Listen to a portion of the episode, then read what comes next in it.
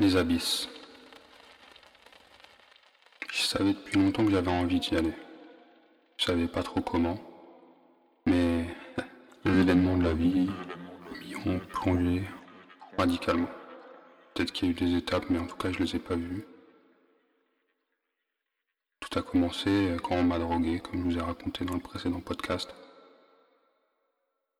Donc dans les abysses, il hein, n'y a pas de lumière. On ne voit rien. Il y a une pression énorme. Il n'y a pas une seule partie de ton corps, d'un corps en général, peut résister à la pression. Tout est soumis à la pression. Et du coup, euh, on est obligé de s'adapter. Parce qu'on est vivant, parce qu'on respire, justement. pendant mes crises d'angoisse, j'avais le souffle court, j'arrivais pas à respirer. Et dans les abysses, moi, j'ai réussi à respirer.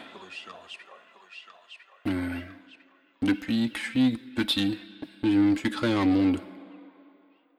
Un monde très très sombre. Et aussi poétique.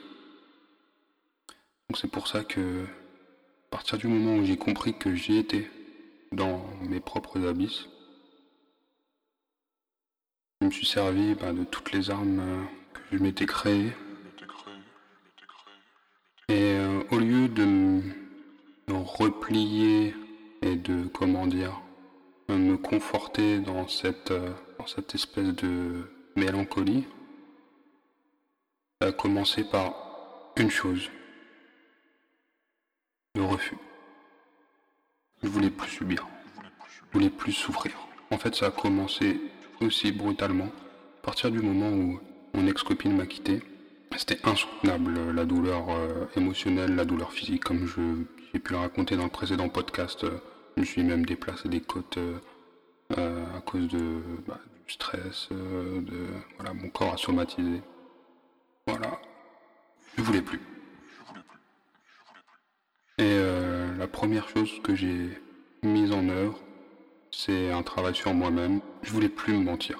Voulais savoir qu'est-ce qui était du ressort euh, du travail de mes émotions, de mes traumatismes, etc. et ce qui était réel. Je voulais pas me créer de film ou autre. J'avais décidé euh, de me détacher un petit peu de mes émotions et de d'établir un, un plan d'attaque. Que pour moi, c'était une conquête, on va dire.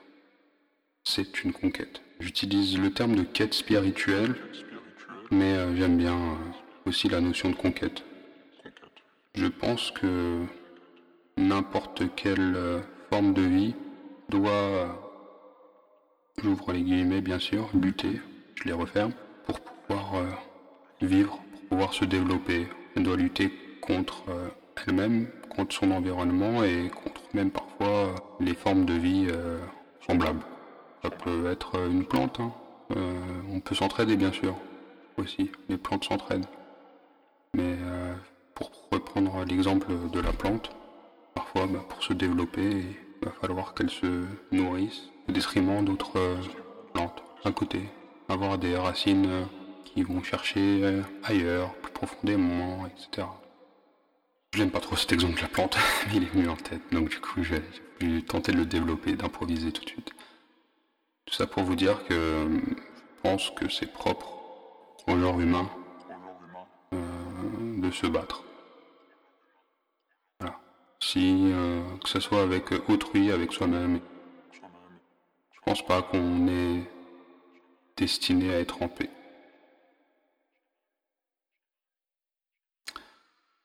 Oui, je vous ai dit que je m'étais créé un monde, sombre, c'est ça a aussi forgé ma propre philosophie. Oui, je dis ma propre philosophie parce que je ne me suis pas doctriner auprès euh, d'autres personnes quand j'ai construit en fait et je ne voulais pas. Je voulais pas avoir des influences d'autres philosophes ou d'autres penseurs, d'autres courants de pensée, etc. Parce que j'avais envie de faire ce travail-là par moi-même. Et bien sûr, euh, c'est aussi euh, grâce à des outils que j'ai pu acquérir au niveau scolaire, universitaire. Mon courant de pensée se rapproche de Schopenhauer. Et bien sûr de Nietzsche. Nietzsche qui s'est beaucoup inspiré et qui est un disciple de Schopenhauer. Et donc du coup, euh, moi, dans ma conquête, euh, l'une des premières choses que j'ai voulu faire, donc à partir du moment où je me suis détaché de mes émotions, c'était de voir euh, qui étaient mes amis, qui étaient mes ennemis. Alors je prends des énormes pincettes en utilisant le terme ami, parce que j'ai grandi avec euh, cette expression-là, enfin du moins avec cette idée-là, venant de mon père, que les amis n'existaient pas. Des copains, oui, des connaissances, mais des amis, non. J'avais 5 ans, 6 ans, 7 ans, moi j'étais un petit peu sceptique sur ces notions-là, parce que j'avais des amis, c'est peut-être vrai, mais oui, avait une durée de vie pour ces amitiés-là. On va dire que oui, je me méfie euh, de tout le monde. Pour euh, parler plus simplement, oui. Je me suis dit, ok, toutes les personnes qui ne souhaitent pas être mon ami, ces personnes-là seront mes ennemis.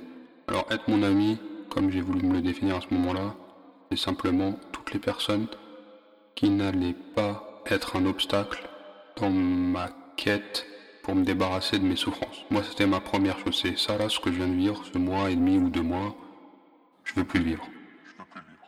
Parce que, bon, dans un premier temps, on, m'a donné un traitement euh, médicamenteux. Le premier n'a pas fonctionné, c'était pire. Euh, le deuxième, avec le temps, au bout de trois semaines, a été, commencé à être efficace et ça a commencé à clairement calmer euh, mes angoisses. et je faisais pas que ça. J'étais super lucide sur le fait qu'il y avait tout un travail d'accompagnement psychologique et de donc thérapeutique par les mots mettre un peu tout dans l'ordre qui allait m'aider, mais aussi euh, la première chose, donc la méditation.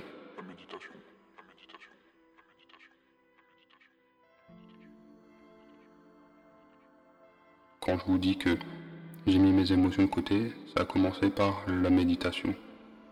J'ai commencé vraiment simplement avec une application où euh, voilà qui expliquait euh, dans un premier temps faire des exercices de respiration inspiré par le nez, expirer par la bouche et sentir euh, l'impact que ça a sur, son corps. Donc on se concentre sur soi. À partir de là, je prends conscience que, euh, ouais, ok, euh, je suis un individu, mon corps existe. Dans ma culture, dans mon éducation, c'est un peu tabou tout ça. On n'aime pas trop la dimension, comment dirais-je, individualiste ou du moins égoïste. Je pense que je suis, j'étais un égoïste refoulé, parce qu'on est tous égoïstes. Et si on veut exister, euh, on doit être égoïste. Enfin, du moins si on veut. Quand on existe, on est égoïste. Même une personne très altruiste est égoïste parce que elle œuvre pour euh, se procurer du bien en aidant les autres. Elle se procure du bien. Elle le sait peut-être pas, elle le verbalise peut-être pas ou autre, mais je pense que c'est la réalité de cette personne. Et en faisant du bien, bah, parfois on fait du mal. Moi, c'est notamment ce que j'ai reçu avec euh, mon éducation, avec ma mère, qui, euh, avec mon enfance très très très difficile. Alors bien sûr, il y a moi aussi qui suis très sensible. Mes émotions sont très vives. J'ai eu une enfance très difficile parce que mon père a vécu différents événements. Alors, euh, sa santé, son travail. Alors quand je dis son travail, le domaine professionnel, euh, famille, tout s'est effondré. Subitement, du jour au lendemain.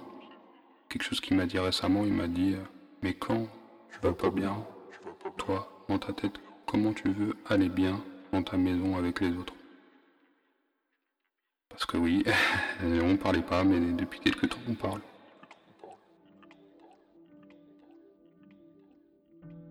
Deux, trois mois après, euh, mes premiers euh, épisodes de crise d'angoisse, je me rends compte que ma mère aurait pu avoir d'autres postures, aurait pu faire d'autres choix face à tout ce qui s'est passé. À ce moment-là aussi, je suis lucide, je me dis, ah ouais, mais normalement, là, de contester l'autorité, les parents, etc., c'est un truc qui arrive à l'adolescence. Je ne suis pas un adolescent. Je commencer à révéler certains aspects euh, de ma personne j'ai 32 ans. Donc je ne suis pas un adolescent, mais j'ai pas fait de crise d'adolescence, vouloir tout plaquer, etc. Non, non, moi j'étais, disons, docile, j'ai envie de dire. J'écoutais euh, mes parents. En fait, je faisais confiance, c'est aussi simple que ça. Tout était un rapport de confiance entre mes parents et moi. Euh, il savait que je me bousillais pas la santé, la vie ou autre. Donc il me laissait sortir très jeune où je voulais parce qu'il y avait une réelle confiance. Il savait que j'étais quelqu'un qui n'était pas du tout influençable. Vraiment. Alors là, pour euh, un gamin qui, qui, a vu certains trucs euh, dans sa jeunesse, etc., je me suis rarement laissé embrigader, voire jamais. J'ai jamais fait de bêtises, jamais. Voilà, j'ai fait une fois une bêtise. C'était parce que j'avais un objectif précis et tout de suite on m'a vu.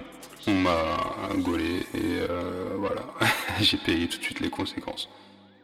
Et c'était très bien. C'était très très bien et je le comprenais, je comprenais la sanction, je comprenais tout.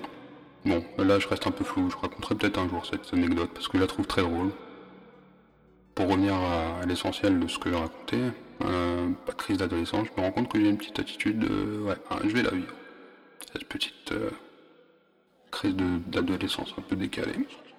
Cette contestation, ce rejet de euh, l'autorité, etc.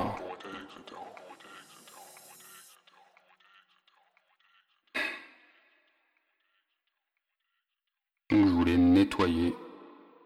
c'est le terme, nettoyer mon environnement humain autour de moi, qui allait s'opposer à ma quête je voulais me découvrir moi-même, je voulais euh, être en harmonie avec moi.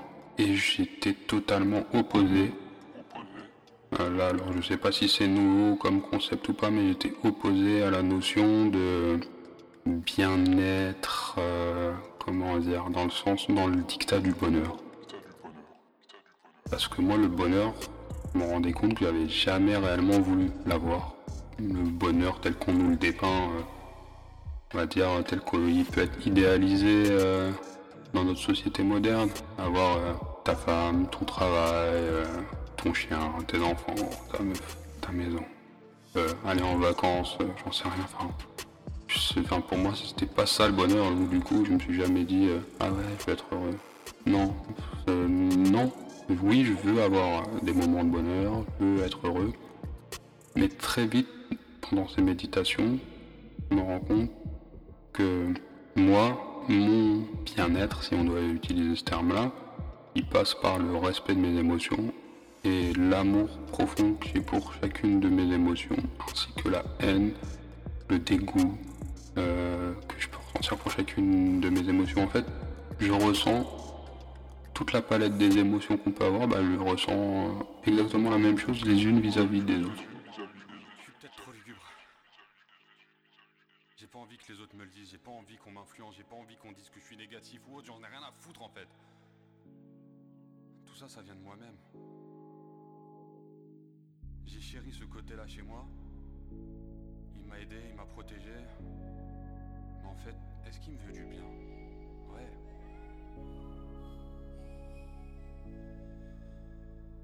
Cette lune qui me réchauffe, qui me donne de la lumière.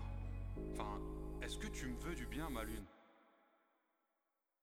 L'idée c'est que je, me suis fixé à ce moment-là, c'est je veux en être lucide, en être conscient, pas chercher à contrôler parce que parce que j'avais vu les, le, comment dire les conséquences que ça pouvait avoir euh, le contrôle et j'étais totalement alors je dis j'étais mais on peut parler au présent là aussi et je suis totalement conscient qu'il y a un prix à payer. Ok, ce que je veux faire, la manière dont je veux vivre ma vie, donc du coup euh, en respectant mes émotions. C'est pas tout à fait euh, ce que nous propose bah, l'éducation, les dogmes, toutes ces choses-là de qu'on peut avoir recevoir en France en 2020. Bah, c'est pas tout à fait ça qu'on nous invite à suivre, donc du coup qu'on nous suggère déjà de base premier exercice du coup euh, que je faisais grâce à l'application Headspace, donc c'était la respiration comme je vous ai dit.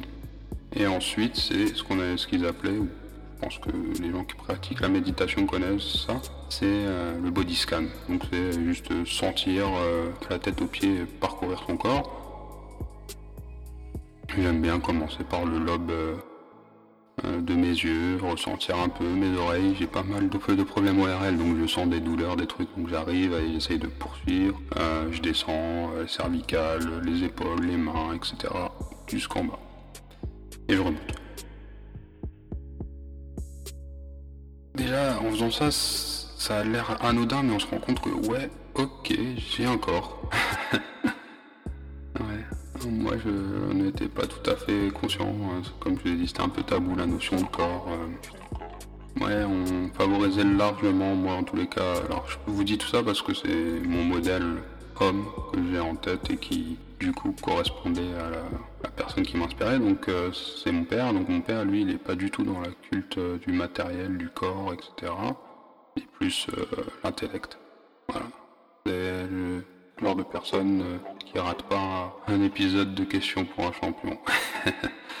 euh, S'il peut pas le voir à 17h55 maintenant, il va le regarder en replay euh, sur France 3. pas en replay. Il va le regarder à 5h je crois, il le rediffuse sur France 3. Et ouais, il dort pas beaucoup. L'intellect, la culture, ça oui, euh, c'est quelque chose, c'est quelque chose qui vénère. Donc du coup moi, euh, ouais, c'est quelque chose qui m'a tout de suite un peu, euh, bah, on va dire bridé parce que moi je suis pas trop là-dedans en fait. Je me rends compte que des trucs que je pouvais entendre quand j'étais plus jeune, ah regarde lui il a pas fait d'études, machin, etc. Il peut pas faire ce qu'il veut. Les études te permettent d'avoir le luxe de pouvoir choisir le type de vie que tu veux mener, le confort. C'est des choses que je peux entendre, etc. Mais c'est pas une vérité générale. Moi perso, euh, j'ai beaucoup plus d'admiration pour quelqu'un qui fait, qui n'a pas fait d'études et qui arrive à un petit filou quoi, qui arrive à s'en sortir, à comprendre les règles du jeu et qui s'en sort bien, etc. Qui, qui a une vision. Moi, c'est surtout la vision qui me, qui m'inspire le respect auprès d'autrui. Voilà. Donc du coup, body scan. J'ai encore. Ok, c'est cool. Euh, et ensuite, la dernière étape, donc dans Headspace, quand je faisais ces méditations, euh, c'était euh, pendant une dizaine de secondes, pensez à ce que vous voulez, après revenez, repensez à, reconcentrez-vous sur les bruits, etc. Et après, sera, la séance sera finie. Donc ça allait progressivement. première fois, c'est 30 secondes, une minute, deux minutes, etc. Donc voilà. J'aimais bien Headspace aussi parce que c'était en anglais, et du coup, je sais pas préfère largement. Je sais plus, j'arrivais mieux à me laisser guider par rapport euh, à quelqu'un qui me parle en anglais qu'en français. J'avais essayé une autre application. Mais très très vite, alors je sais pas, au bout de deux semaines, j'aime pas. J'aime plus parce qu'il y a des limites. Et moi, euh, c'est pour ça que je suis un créatif. Les normes, je ne les supporte pas en fait. Je pense dans ma manière de voir les choses, je pense que les normes, les règles, les limites ne sont pas, même les lois, hein. enfin de toute façon oui, les lois, parce qu'on peut parler des lois d'un gouvernement, mais tout est une question de loi, elles ne sont pas réservées à, tout le monde. Je pense que tout ça, ok, c'est très très très très bien pour la stabilité euh, de notre planète Terre, entre humains, etc mais qu'elles sont pas destinées à tout le monde et tout le monde n'est pas. On peut faire le choix de pas les respecter. Voilà. Et moi, euh, je fais partie de ceux qui pensent que ces lois, ces règles, euh, les normes, etc., elles sont pas réservées pour moi. En tous les cas, c'est euh, clairement une insulte à mon existence. Comme ça que je le prends. Vraiment. Ça, j'en avais pas conscience, hein, attention. je ressentais juste un mal-être. Hein. Par exemple, pendant ma psychothérapie, j'attendais beaucoup de la part de mon thérapeute euh, qui me rassure sur le fait que c'était compliqué pour moi de travailler euh, dans une entreprise organisée, d'avoir une hiérarchie. Vraiment, alors là, quand on parle au n'importe qui, ah oui, mais c'est normal, t'es compliqué. Je me suis forgé cette idée-là que ouais, je suis compliqué, il faut que je fasse des efforts, etc. au fur et à mesure des années. Et après, il faut que je fasse plaisir à un tel et un tel et un tel. Et à un moment, je me rends compte, mais non. Ce qui est essentiel pour moi, ce sont donc mes émotions, moi je ne ressens pas les choses de la même manière que allez, 80% euh, des autres êtres humains. Pour moi, c'est une souffrance absolue de devoir rester à ma place, de respecter les règles du salariat, de la culture d'une entreprise, etc. J'aime beaucoup l'idée de culture euh, commune, d'avoir euh, le phénomène de groupe. J'adore avec des codes, etc. Mais je ne veux pas subir ces codes-là un truc basique, euh, par exemple, quand je travaillais euh, dans un bureau, mais pour moi, c'était horrible de, le moment de la pause déjeuner, c'était un moment atroce pour moi. Parce que pourquoi je dois me fixer une heure précise pour aller manger Et surtout le retour? Alors c'était le retour qui était difficile. C'est ok, bon bah voilà. On a dit que pendant une heure je mangeais, là je reviens, je suis derrière mon écran, et tout de suite bam, faut que je travaille. Et que je fasse semblant, j'en sais rien. Mais c'était pour moi. mais non, non, ça me convient pas. Moi j'ai besoin euh, de prendre mon temps euh, pour pouvoir me mettre dans, un process en général, peu importe que ce soit un travail ou autre, c'est mon fonctionnement. Comme là, pour euh, faire ce podcast-là, avant, bah, je me suis... J'ai fait une, une hypnose... voilà, petit lapsus. Je vais y venir. donc j'ai fait une. Méditation. Moi, ça me va plus, l'application. Donc je me dis, ok, je vais méditer tout seul refaire les mêmes choses, les mêmes conseils. J'utilise clairement, je respecte clairement les outils qu'on m'a donnés, mais je vais les réadapter. Donc, comme je vous dis, les étapes pour respirer, elles me conviennent très bien. Le body scan, il me convient très bien aussi. Mais moi, les 10 secondes où on pense à ce qu'on veut, non. Moi, c'est surtout là où je commence, sans trop m'en rendre compte, à aller ailleurs. Aller ailleurs la première image à chaque fois, cet instant, toutes mes méditations maintenant, le moment où je veux faire le vide, du coup penser à n'importe quoi et m'évader, je suis dans, en l'air, dans un ciel bleu, avec des nuages, et il y a une musique qui commence. Je ne sais absolument pas pourquoi. Déjà quand je faisais Headspace, c'était cette première scène qui, que j'avais en tête. Et je sais absolument pas pourquoi c'est cette musique-là mais euh, c'est une musique, moi, qui me totalement transcende, clairement. je la mets de temps en temps quand j'ai envie de retrouver une certaine forme de quiétude. Donc la musique, euh, je vais chanter l'air, ça va être un peu marrant, peut-être que vous n'allez pas reconnaître, tant pis pour vous. L'air, c'est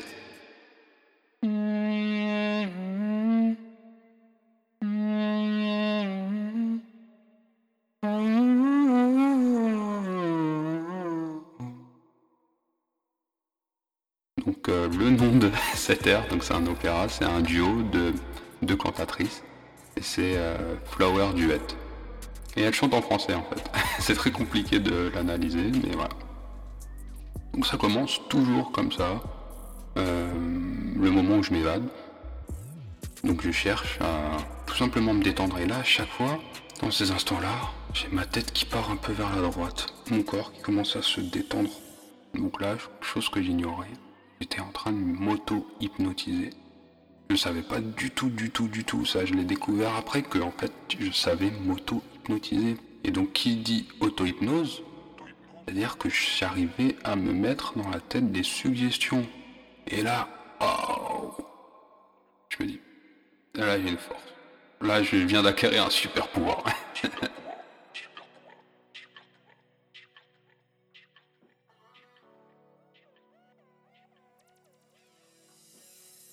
contre, à partir de là, il peut se passer différentes choses. Pas tant que ça. Soit je reste dans, à planer dans, dans les cieux avec la musique, j'essaye de sauter, euh, mais c'est toujours très très très léger. D'un nuage à un autre. Euh, là, tout à l'heure, quand je l'ai fait, j'ai pris les nuages je me suis enroulé dedans. Et en fait, c'était un peu comme un effet boule de neige. Euh, j'essayais de prendre et c'était bien. Ça m'a bien réchauffé. En fait, j'ai eu mon corps qui a ressenti de la chaleur et en même temps cette espèce de douceur. C'est génial, vraiment. Je sais que ça peut être très très très difficile à croire hein, quand on est quand on n'a aucune notion là-dessus, mais si, vraiment, mon corps sécrète certaines choses euh, quand j'arrive à me mettre ces suggestions dans la tête. Soit je kiffe, dans les cieux, soit je descends, soit je monte. Il y a trois options à chaque fois. Et ça, je me fixe euh, parfois, je me dis avant de partir, avant de me commencer ma méditation et de m'auto-hypnotiser, je me dis ok aujourd'hui je vais faire ça, je vais penser à ça, je vais mettre telle suggestion. Donc je sais à peu près comment le faire maintenant, hein. on va dire que je suis expérimenté. Bon, je le suis pas réellement encore, hein, parce qu'il y a encore pas mal de choses que je découvre, mais disons que j'ai pris en expérience. Euh, mais l'un des premiers trucs que j'ai fait, bah forcément, je vous ai dit, j'étais dans les abysses. Euh, du coup, j'avais envie euh, de descendre plutôt. et donc, quand je descendais, j'arrivais dans un espace vert, très large, une énorme étendue. Donc avec des hautes herbes très belles, bien taillées. Et sur la gauche, il y avait une maison. Une maison un peu euh, dans le style euh, qu'on peut voir dans les films américains avec le rocking chair devant. Donc c'est vraiment une villa, une maison individuelle, hein. rien d'autre autour. Donc il y avait la maison. Au début, je voulais pas trop m'y approcher. Mais vraiment, vraiment, quand je suis descendu la première fois, c'était comme ça. J'ai vu ça. Et à droite, je voyais pas trop ce qu'il y avait. Et en face, euh, je sais pas, à l'horizon, je me préoccupais pas trop. Mais il y avait quelqu'un en fait. Avait mon ex-copine, elle était là. Elle était là. Elle. J'avais beau vouloir lui dire de partir, essayer avec mon imagination de la sortir du cadre ou autre, elle était là, elle était présente. Au début, j'ai cherché à lutter par. Euh, ce combat-là en face d'elle. Sors mon champ de. J'ai bien fait, hein. je pense. Parce que du coup, c'est ce que je faisais aussi dans ma vie, au quotidien. Donc comme je vous ai dit, je voulais déterminer euh, à partir de ces méditations ben, mes amis de mes ennemis. Et j'ai été très très très très radical. Je vais vous donner le principal fait que j'ai pu mettre en œuvre, c'est qu'en fait j'ai une amie euh, bah, depuis euh, mes premières années euh, d'université, d'école, bah, avec qui on est super proche. Elle est super douce, très beaucoup dans l'empathie, limite un petit peu fragile et en plus elle est très belle, c'est une très belle femme. Elle le sait pas et c'est ça que, qui m'attire chez les femmes, les femmes qui ne connaissent pas trop leurs forces mais qui en ont. Mais elle j'ai jamais voulu la séduire, j'ai jamais voulu non plus me mettre avec elle, jamais, jamais, jamais, jamais, jamais. C'était vraiment une amie, mais je savais qu'elle était jolie et j'étais content, entre guillemets, j'étais fier, tu vois. Vous voyez, je commence à me familiariser avec vous. Puis là, j'avais pas de pas d'attirance pour elle. D'ailleurs, je comprenais pas trop autour de moi euh, d'autres potes de l'université euh, me disaient ah, on va utiliser un langage châtié ah qu'est-ce que j'ai envie de la baiser, etc. Je fais moi non. Voilà, c'était comme ça. Donc cette copine-là, qui était très proche de moi, de ma fille, qui connaissait tout, etc., bah, forcément par la force des choses, euh, devient aussi euh, une amie de mon ex. Quand je me mets en couple avec mon ex, au fur et à mesure du temps, bah, on fait plein de choses ensemble. Même mon ex me disait, mais tu sais pas la chance que tu as d'avoir une amie comme ça, c'est très précieux. C'est vrai, je me disais ça. Et donc du coup, euh, quand on arrive à ce moment-là de ma séparation avec mon ex, je découvre euh, quelques jours après sur Snapchat, donc appelons-la comme ça euh, ma meilleure amie, je vois qu'elle mange dans un restaurant à Paris, précis. Ça me met la puce à l'oreille parce que c'est un restaurant à côté de là où j'habitais avec mon ex et qui est à côté là où elle habitait après, parce qu'elle avait un autre appart mais pas très loin dans le même quartier. Je me dis, hmm, qu'est-ce qu'elle fait là-bas euh, donc tout de suite mon sang se glace, mais on voit personne sur la story. J'imagine qu'elle essaye de me protéger en ne montrant pas, mais j'ai pour habitude depuis tout petit d'imaginer tous les scénarios possibles et imaginables euh, face à une situation et je suis très très très observateur, énormément dans l'analyse, donc là, en même temps, peut-être pas sortir de Saint-Cyr pour comprendre ça quand on a, entre guillemets, euh, mon vécu, mon vécu, quand on connaît le coin, quoi les, habitudes que j'avais avec mon ex.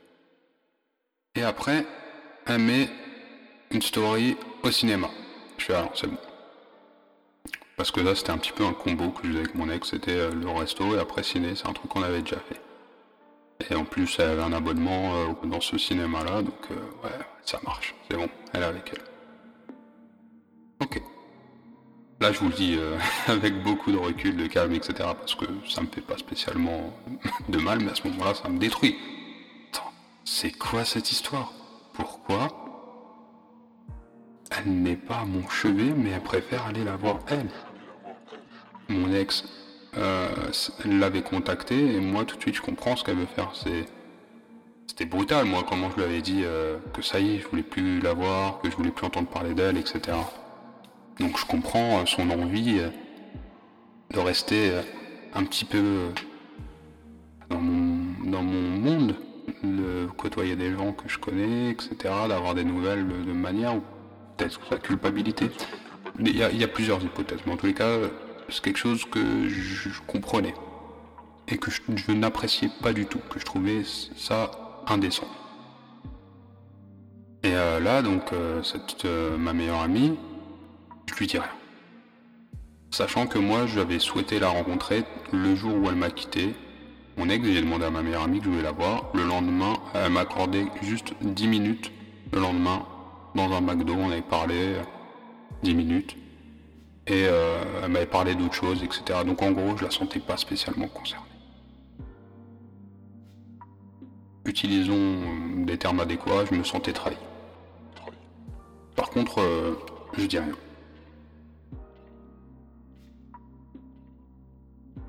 À partir de là, je me rends compte d'une chose.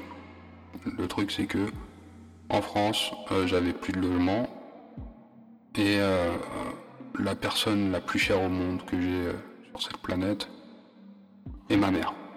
Donc je veux absolument rester avec elle et elle me fait énormément de bien. Euh, ma mère, euh, c'est quelqu'un d'admirable et qui a sacrifié beaucoup de choses et là où le bas blesse, elle a trouvé un sens à sa vie dans l'amour, la protection et l'éducation de ses enfants. Après certains déboires, certaines déceptions, certaines certains événements difficiles.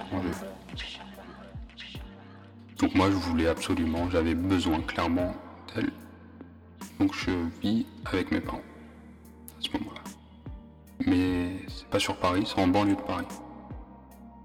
Euh, moi qui voulais combattre mes crises d'angoisse, j'en avais encore hein, bien sûr. Euh, je me forçais à sortir. Je sortais euh, bah, tout au début simplement dans dans ma ville, un petit peu, etc. À pied, j'aimais bien aller euh, prendre euh, la voiture de mon père, aller dans des bois, ça me faisait du bien, mais j'allais tout le temps avec ma mère, je pouvais pas sortir seul. Donc l'une des premières choses que je me dis, ok, il faut que je prenne une voiture, je vais gagner en autonomie, ça va être peut-être dur, ça me forcer à sortir seul. Parce qu'à ce moment-là, vraiment, hein, donc je parle de trois mois après, tout ça, hein, tout ça, c'est la même période. Quand je vous parlais de ma meilleure amie, c'était vraiment dans la même période là que tout ça se passe. Quand je sortais, euh, je sortais avec quelqu'un. Je ne pouvais pas sortir seul parce que bah, sortir seul et quelle crise d'angoisse. Et quand je voyais les gens euh, dehors seuls en train de marcher, je me disais comment ils font? J'étais arrivé à ce niveau-là. C'était euh, ça, s'était stabilisé en état, stationnaire à la maison, il n'y avait pas de crise d'angoisse. Mais par contre, euh, quand je sortais, c'était toujours. Euh, waouh, ça allait vite. Et alors, euh, non, me laisser seul, c'était sûr que j'allais avoir une crise d'angoisse que j'aurais pu gérer en respirant, etc., notamment grâce à la méditation. Hein, vraiment, ça m'a aidé à. Les exercices de respiration m'ont vraiment aidé à, à, prendre du recul et à gérer mes crises d'angoisse. donc, du coup, je me dis non, non, non, non, non, je veux pas tant pis, je vais sourire peut-être un peu plus. Mais il me faut euh, cette autonomie. Là. Je vais m'acheter une voiture. Je vais sur le bon coin, je cherche quelques voitures et bam, je tombe sur la Smart. Et d'un coup de tête, là c'est sans réfléchir. Il n'y avait rien d'autre qui comptait. Je m'en foutais. Euh, J'avais de l'argent de côté. Aucun obstacle possible et imaginable qui pouvait se présenter face à moi que je n'allais pas franchir dans ma quête. C'était c'était ça que je m'étais foutu dans le crâne. Donc là, ok, je veux pas souffrir, je vais me forcer à pas souffrir. Il faut mettre de la main à la poche, la mets, j'en ai rien à foutre de l'argent. Vraiment, j'ai limite un petit dégoût envers euh, l'argent. Euh, du moins, pas l'argent, je comprends qu'on ait besoin de matérialiser une valeur, euh, mais envers le pouvoir que l'argent a et surtout comment les êtres humains se plient face aux lois de l'argent et aussi peuvent idolâtrer simple forme de valeur pécuniaire. Bon, bref. Du coup, je prends ma Smart. Euh, J'y vais pas seul pour la récupérer, bien entendu. Mais je me dis, ok, je vais faire un premier trajet le jour où j'ai un rendez-vous avec euh, mon psychologue, avec ma voiture, seul. C'est incroyable, hein, je vous dis ça comme ça. Comme si c'était quelque chose de. Ouais, bah c'est bien, c'est cool. T'as conduit ta voiture, bah, bravo. Ah non, mais pour moi, c'était incroyable. Euh, pour m'y préparer, ce que j'ai fait, c'est que dans mes méditations, bah, je me faisais le trajet. Et doucement en plus, hein. pas tous les jours le même. Je me suis dit, ok, maintenant j'ai la voiture, je vais aller voir mon docteur donc, qui était sur Paris et moi qui était en banlieue. Je me dis, ok, je vais commencer aujourd'hui ma méditation, je vais mimer le moment où je vais monter dans ma voiture, mettre le contact et aller jusqu'à tel endroit. Je voulais pas non plus euh, faire tout le trajet dans mon esprit, donc j'ai étape par étape. Le premier jour, je vais de tel point à tel point, tel point, tel point. Et vraiment, je simulais euh, comme des conditions du direct. Voilà. En gros, je programme mon cerveau à trouver ce trajet-là tout à fait normal. Donc c'est cool. J'y vais. Et ça se passe très très très très bien. Je savais pas hein, que j'étais sous hypnose. Je savais pas que j'étais. Que pour moi, c'était juste me préparer psychologiquement à faire ces choses-là, passer à tel endroit. Donc je le dis euh, à mon psy, voilà. Euh, euh, je fais des efforts, euh, enfin du moins je sens que ça progresse, parce qu'il me demande toujours euh, comment ça va, je lui dis c'est terrible, toujours un inconfort, etc. c'est vrai que ça se stabilise en situation stationnaire à la maison, mais j'ai encore des inconforts, les sorties, c'est pour moi c'est incroyable. Bah, je suis venu en voiture et seul. Waouh, incroyable. Très bien, bon le rendez-vous passe, ok, paye temps, ok, je rack. et là pour le coup j'ai Très content de mettre cet argent-là parce que je faisais beaucoup, beaucoup de, nettoyage. Je, vraiment, ça, il, m'aidait à bien. Il disait pas grand-chose, vous savez, hein, la fameuse réputation des psys, mais c'est aussi parce que moi, je ne voulais pas qu'il dise grand-chose. Je voulais juste qu'il m'aide à structurer mes pensées et de temps en temps, je lui dis voilà, je pense comme ça, comme ça. Que pensez-vous? Et euh, il prend le temps, il réfléchit, s'arrête pendant une dizaine de secondes il me répond. Et c'est pas tout le temps que je lui demande son avis.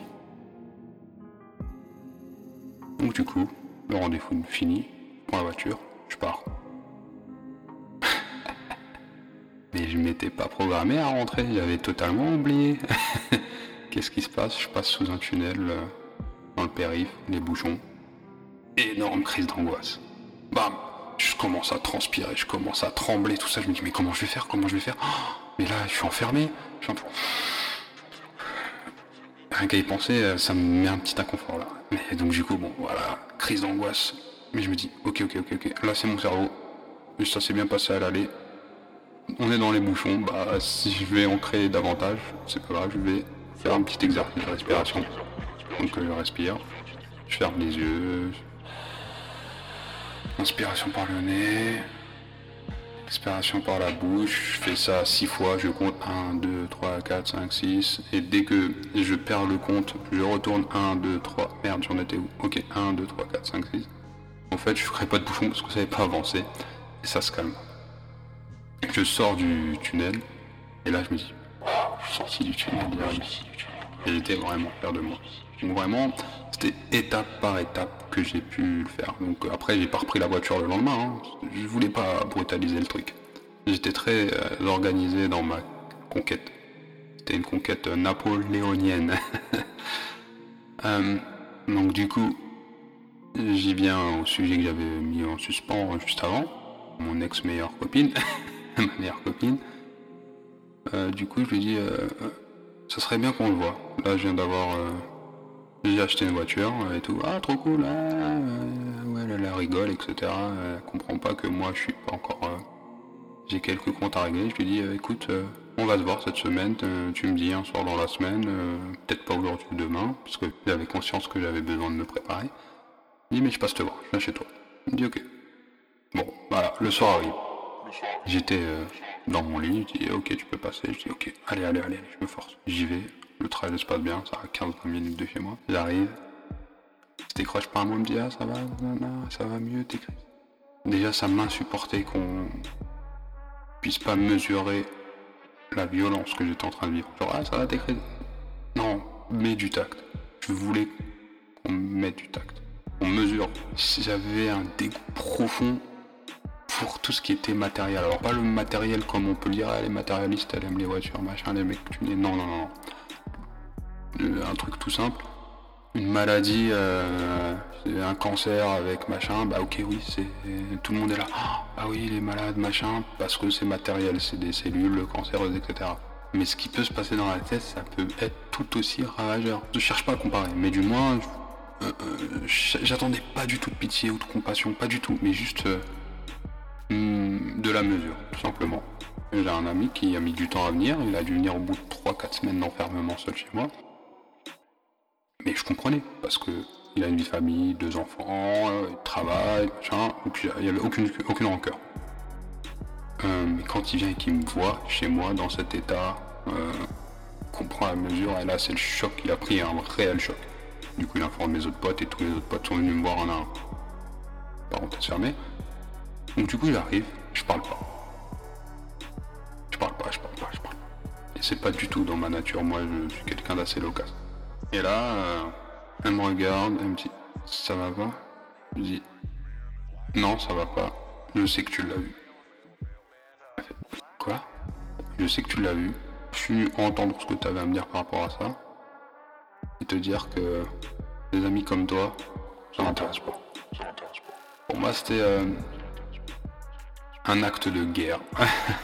Avec moi-même, bien sûr, comme je l'ai dit, dans ma quête, dans ma conquête. C'était ok, c'est l'attentat de François Ferdinand en 1914 à Sarajevo. c'est le truc, ok, je déclenche, bam, retournera pas en arrière. Je suis persuadé que derrière, euh, toutes les personnes qui ont entendu parler de ça se sont dit, mais, qu'est-ce qui arrive? Euh, On peut pas être aussi dur avec elle, c'est pas possible, parce que c'est vraiment une douceur cette fille. Elle est scotchée. C'est à son tour de plus parler. Et moi, je commence à rentrer en furie. Euh, elle, parle plus, elle pleure. Moi, je me lève, je lui dis des amis comme toi, j'en veux pas moi. Là, c'est pas ça pour moi la fidélité, c'est pas ça la loyauté. On n'en a rien à faire de ce que tu peux penser de la situation ou autre. Pour moi, c'est aussi simple que ça. Je suis ton ami. Je suis la personne pour qui tu es censé vouloir du bien. Tu agis en conséquence. Tu dois faire des choix. Oui, mais je dois faire des choix. Euh, non, on n'a pas à m'imposer de faire des choix. Si, moi, c'est comme ça que j'entends la loyauté, c'est comme ça que j'entends euh, l'affection, euh, le soutien. Je sais être très pragmatique, très brutal, certes. Mais moi, ça rentrait pas dans mes codes. J'étais vraiment hors de moi. J'ai haussé le ton. Euh, je me rappelle plus ce que j'ai dit. Et à la fin, elle m'a dit T'as fini? J'ai dit oui. On parle plus, elle m'ouvre la porte. Je pars, pas d'au rien. Hop, je pars. Voilà, je suis persuadé que mon ex à partir de là a dû me maudire, a dû dire mais quel connard lui, tout ça, euh, prend sa position de victime. Je pense que j'étais incompris, je sais pas ce qu'elle a pu dire ou autre, mais je suis persuadé qu'elle a dû me haïr. Et de toute façon, elle aussi avait besoin de haine, je pense, pour pouvoir euh, passer à autre chose. Parce que jusque-là, bah, c'était elle qui avait le mauvais rôle. Et là, d'un coup, bam, je prends le mauvais rôle. Mais tant pis, euh, avant je voulais pas lui donner ces, choses-là entre les mains. Pour moi c'était important ce combat euh, philosophique, euh, psychologique. c'est des choses qu'elle me disait. à un moment on s'était séparés, donc comme je vous avais expliqué dans le précédent podcast. Et elle m'avait envoyé un message à mon anniversaire, elle m'a dit oui, je te souhaite un joyeux anniversaire, tu m'as jamais rien fait de mal, donc je viens vers toi, te souhaiter ça très gentiment. Mon ex est très proche de ça, dans la réaction, elle est très à tu me fais du mal, euh, je te détruis. Je te détruis. Je pas donné euh, de raison de d'être haï avant. Un petit peu en lui disant de prendre une nouvelle de moi, etc. Je pense qu'elle a dû se servir un peu de la haine. Mais là, c'est bon. Donc je le sais parce que derrière, elle a fait d'autres choses. je raconterai ça plus tard. Et donc du coup, euh, bah, c'était mon premier acte de guerre que j'assume encore, au-delà du fait que j'avais besoin d'un fait marquant. Surtout, c'était vrai ce que je disais, c'est que voilà, c'est un sacrifice, c'est une belle personne avec des bonnes euh, intentions, etc. Mais pour moi, ça faisait partie de mon nettoyage euh, autour de moi de, de m'allier à des personnes euh, dignes, tout simplement, d'être dans mon entourage. Peu importe la valeur que, peut avoir mon sens de la dignité, hein, bien entendu. Je dis pas que ma dignité est supérieure à celle d'une autre personne, pas du tout. Je dis juste que voilà, j'avais besoin d'évaluer une personne.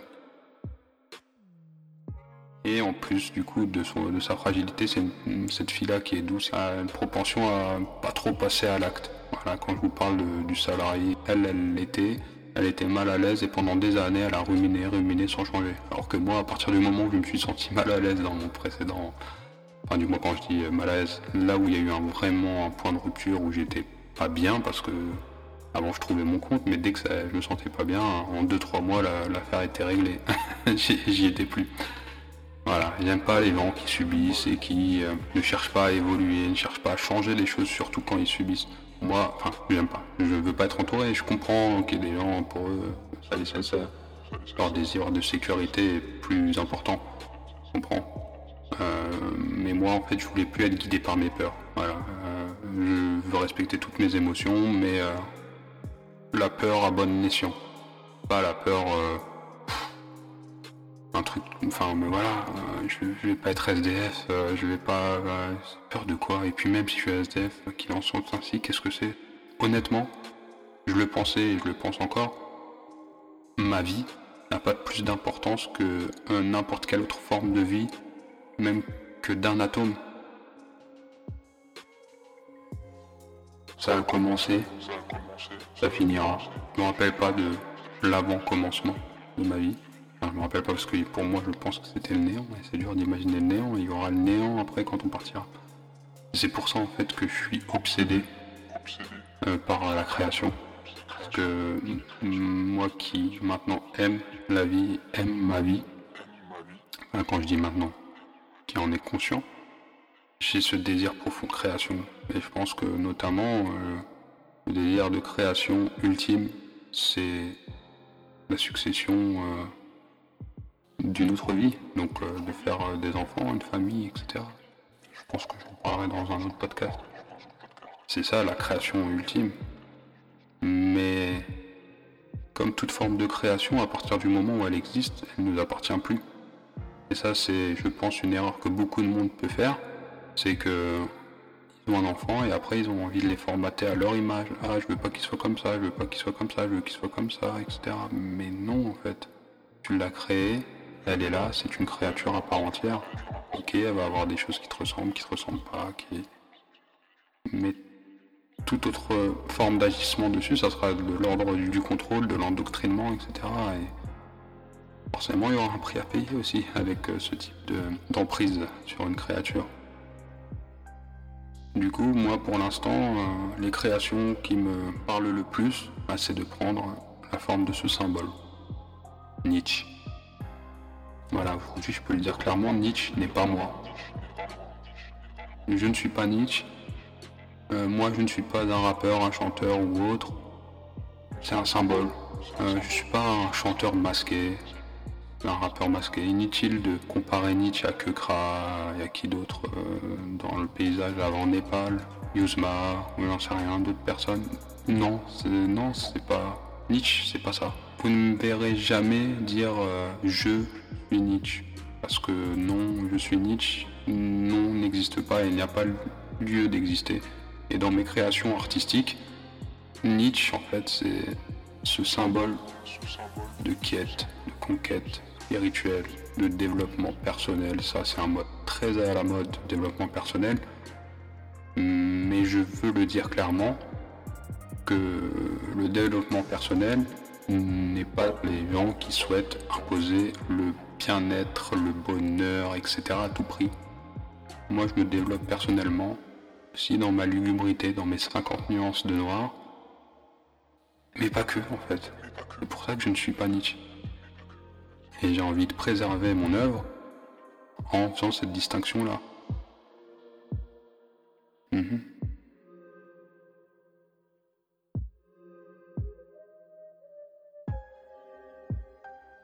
Je mets fin à ce podcast ici. Merci de m'avoir écouté.